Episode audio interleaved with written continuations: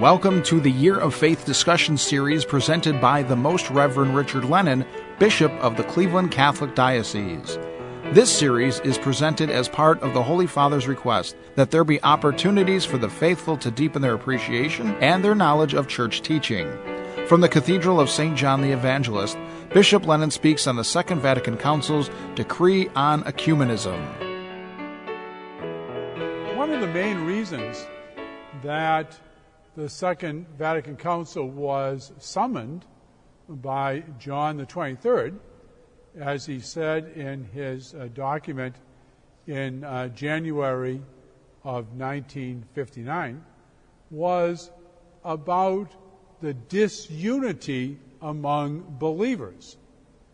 And, and that was then captured uh, first in the document on liturgy.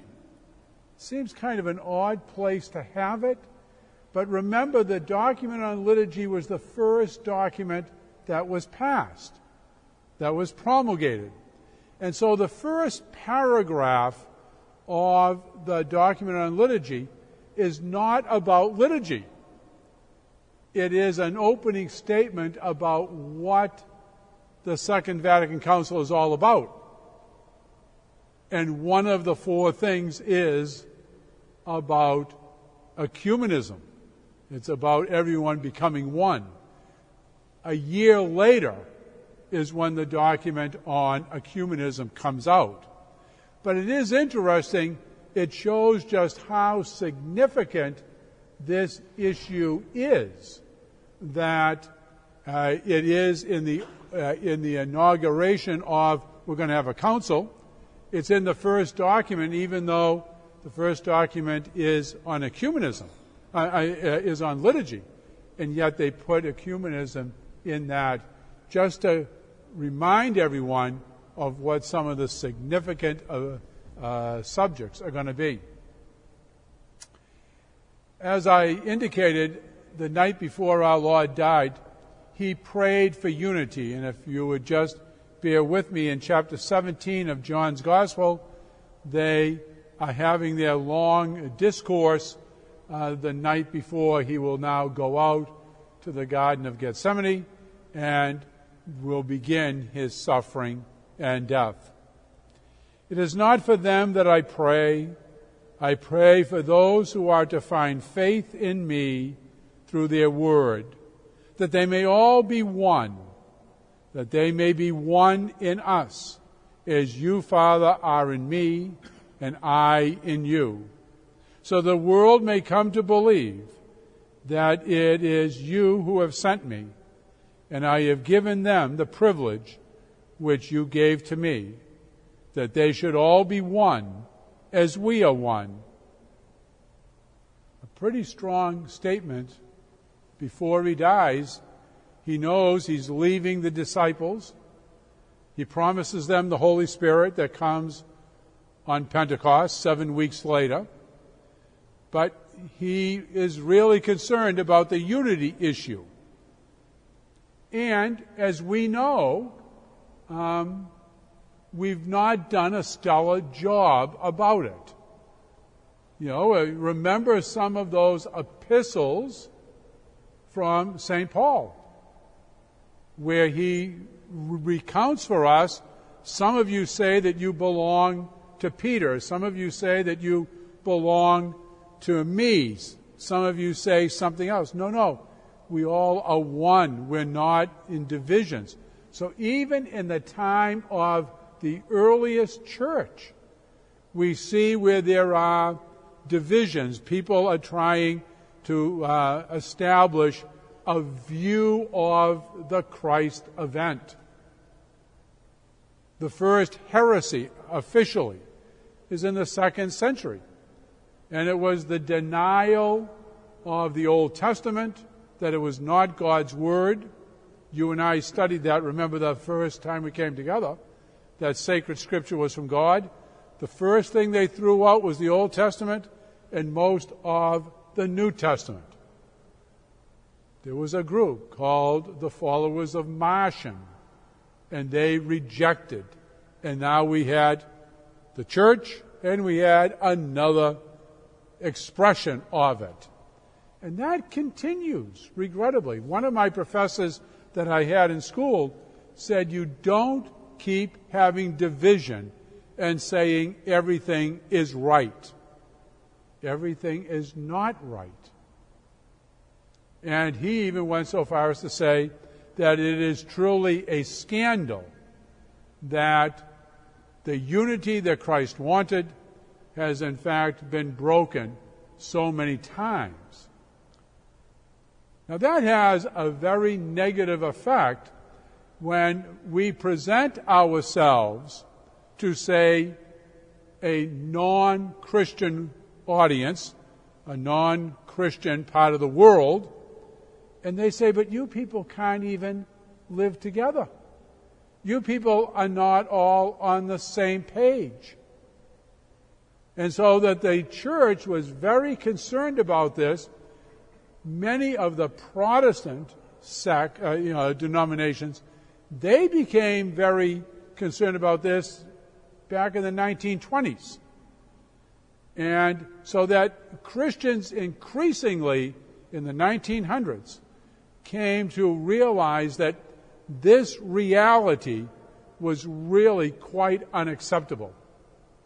The Catholic Church did not get really involved in it until the 1950s, and then in the Council in the first half of the 60s comes out to be a very, very strong voice that not only is this unacceptable, well, that's kind of obvious, but also a very strong voice about we need to work together. And the word that has come down from the 60s is the word ecumenism. Ecumenism, coming together. It's Greek, it, it means, you know, we're coming together, back from disunity to unity. And so the ecumenical movement, even though it did begin a little bit earlier, in the 60s, because the Catholic Church gets involved, the largest of the Christian churches gets involved, that all of a sudden energizes the whole, the whole system. And we begin then to reflect on what does it mean? What did Christ do? What did he intend it to carry on? And how do we begin to look at bringing back a unity to what we now see? If you drive around Cleveland, if you drive around any city or town, you will see one Christian church after another, including Catholic churches. I mean, it's not just, you know, I mean, just look at all of the different churches. It really did begin with just one. You know, those 12 apostles in the upper room that the Holy Spirit came upon. I mean, that was it, along with Mary, excuse me. But the 12 apostles and Mary, that was the story. Seven weeks after the resurrection within 30 or 40 years, there are various breakoffs. There are disagreements and lack of harmony in what people are holding to. The ecumenical movement, to be very clear, presupposes that the various participants have all been baptized. So ecumenical is not a word that is used when Catholics are talking to Jews or Buddhists are talking to Hindus. Ecumenical, it's a, the conversation, either Methodists and Catholics are all together who are baptized. The other reality of the world would be interreligious dialogue. We will do that in April. That's just a little tease that there'll be more to come. but we're doing them by groups. These are Christians, share some of what we have, but not everything. And they share differently with, within themselves, too.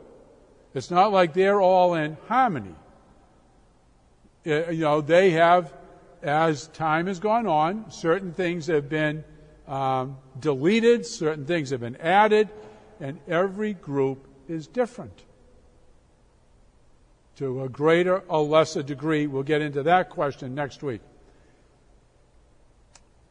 In 1970, I attended a lecture, and the lecture was one of those lectures that you don't forget. It was really, it was just in the, the initial enthusiasm and desire to, you know, to really let's all be one. And I mean, that was, for, you know, for many of us, I'm sure we remember those days. They were very exciting. You know, instead of having all these Christian churches, we should all be one. We all say that Jesus Christ is Lord and Savior. Now, we say a lot of other things that other people don't say, and they say things that we don't say, and that's where the divisions happen. But the fundamental point is that Jesus Christ is Lord and Savior. And yet, that's where we then began to have that enthusiasm. And this young professor from Catholic University in Washington comes to Boston and gives a talk on the ecumenical uh, imperative that we really need to work towards uh, unity. Well, we took a very strong stand. But he also was very, very honest. And he said, This is going to be only with God's grace will it work.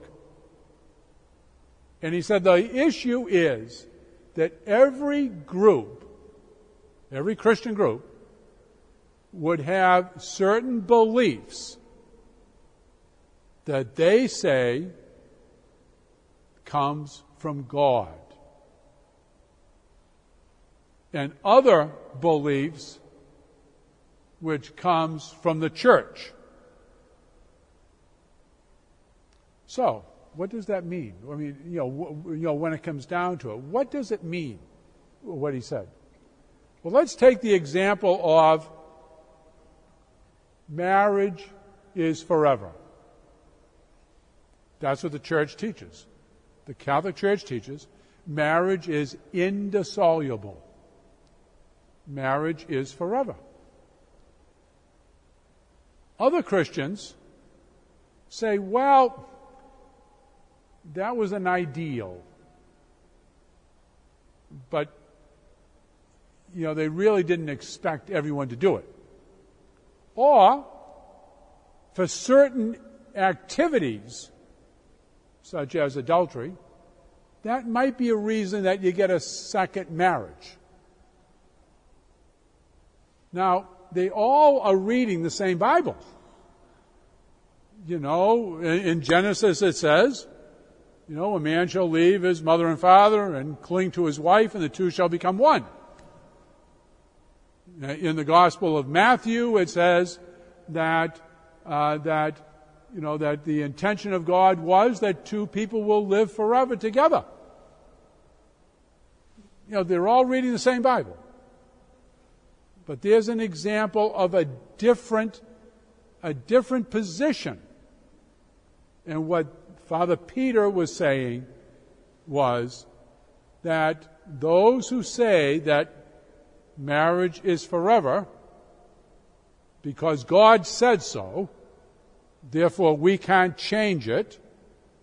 How do they enter into a dialogue with those who say, well, we've already changed it a bit. We've accommodated to others.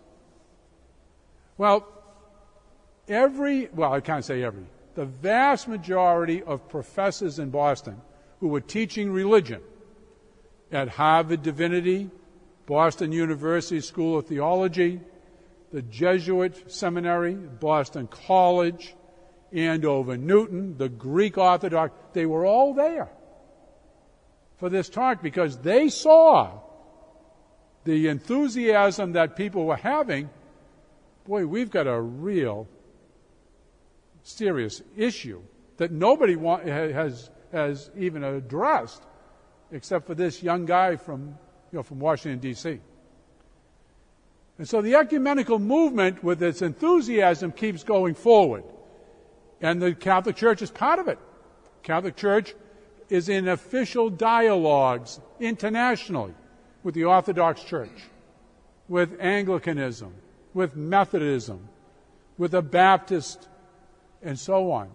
They have national, uh, you know, conversations going on where the leaders of the, you know, the, you know, the participants, and they come out with a lot of common statements. You know, we each believe that, you know, that baptism is, is fundamental.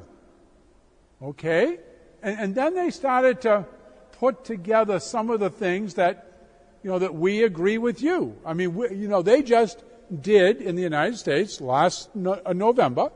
Four different churches said we all agree on the validity of every one, uh, each one's, uh, you know, baptisms. Now that's a step forward. Everyone agrees in those four churches so that progress has been made. Um, probably not as much as a lot of people really wanted to see, but you know, but the, it has happened. What the church has taught to the Catholics is that first of all, it's prayer. It's God's work. Now that doesn't mean that we're not involved. You ever hear that old uh, expression? You know, pray as if it all depends on God, and work like it all, bo- you know, bo- you know, uh, pertains to you. Well, that's sort of what the church is saying. That we have to realize God's involved because there is a change of heart that's involved in the ecumenical, you know, that's needed if the ecumenical movement is going to go forward. There also has to be respect for one another. Now, I remember when I was a young boy, and some of you may, you would never dare, you know, I, you know, and I love my parents dearly, but you would never go into a non-Catholic church. I mean, you just wouldn't do that. You know, I mean, that was the way we were brought up, and that's the way they were brought up too. So I mean, I'm not just, you know, finding fault with the Catholic position, but, you know, there was this suspicion that somehow they're different and we don't need to be with them. Well, in point of fact, there's a lot that we hold in common. Legitimately so, and the ecumenical movement has made progress, and has made progress not only on a faith level, but has also made progress on just the humanity of it all. You know, that people deserve respect. In fact, in fact, if we hang in there, that'll be the subject for May because we're going to do then the Declaration of Religious Freedom and what it means. But, you know, another preview, okay? But, so the church is very much involved in this, is trying very much with this whole, uh, you know, uh, you know, aberration, and it is, it's an aberration from what our, our God has asked you know, where we are is not right. It's not the way it should be. You know, we just can't get comfortable and say, oh, well, that's the way it is. We're supposed to be working for unity. Now, this is a rhetorical question, so don't try to raise your hand, please. How many here remember to ever pray for unity among Christians? How many have that as an intention in their life? A prayer intention. You know, we have that one week in January. And boy, if it snows, then we forget the whole intention. Because, you know, we don't get out and we don't go to church on Tuesday and Wednesday. And, and the priest is up there, you know, in the uh, intercessions praying for the unity of Christians. It just doesn't sink in. You know, so we still have a long, long way to go. One of the big issues that we'll start today and then, um, you know, we'll pick up next week is the whole idea of what can we do together and what is not allowed. We can certainly have prayer services. One thing that started in the United States in the 60s and continues, thank God, uh, the Tuesday of uh, Thanksgiving um, week, I've gone to the uh, the uh, uh, Episcopal uh, Cathedral over there on Euclid, and um, and there there were, you know, the Episcopalians, the Catholics, the Jews, um, you know, the Muslims were there, some Buddhists were there, and other Protestant groups, and we had, you know, a prayer service of thanking, thanking God, you know, for the blessings that we have received. So, you know, and that's no small matter. I mean, there are parts of the world that a Jew and a Muslim would not be in the same building together. You know, they were on Euclid Avenue. You know, so I mean, you know, we can't be naysayers and say nothing, can, you know, can be done. In point of fact, we've done some things that are significant, you know, which are very good, you know, and very helpful. We have worked for common causes.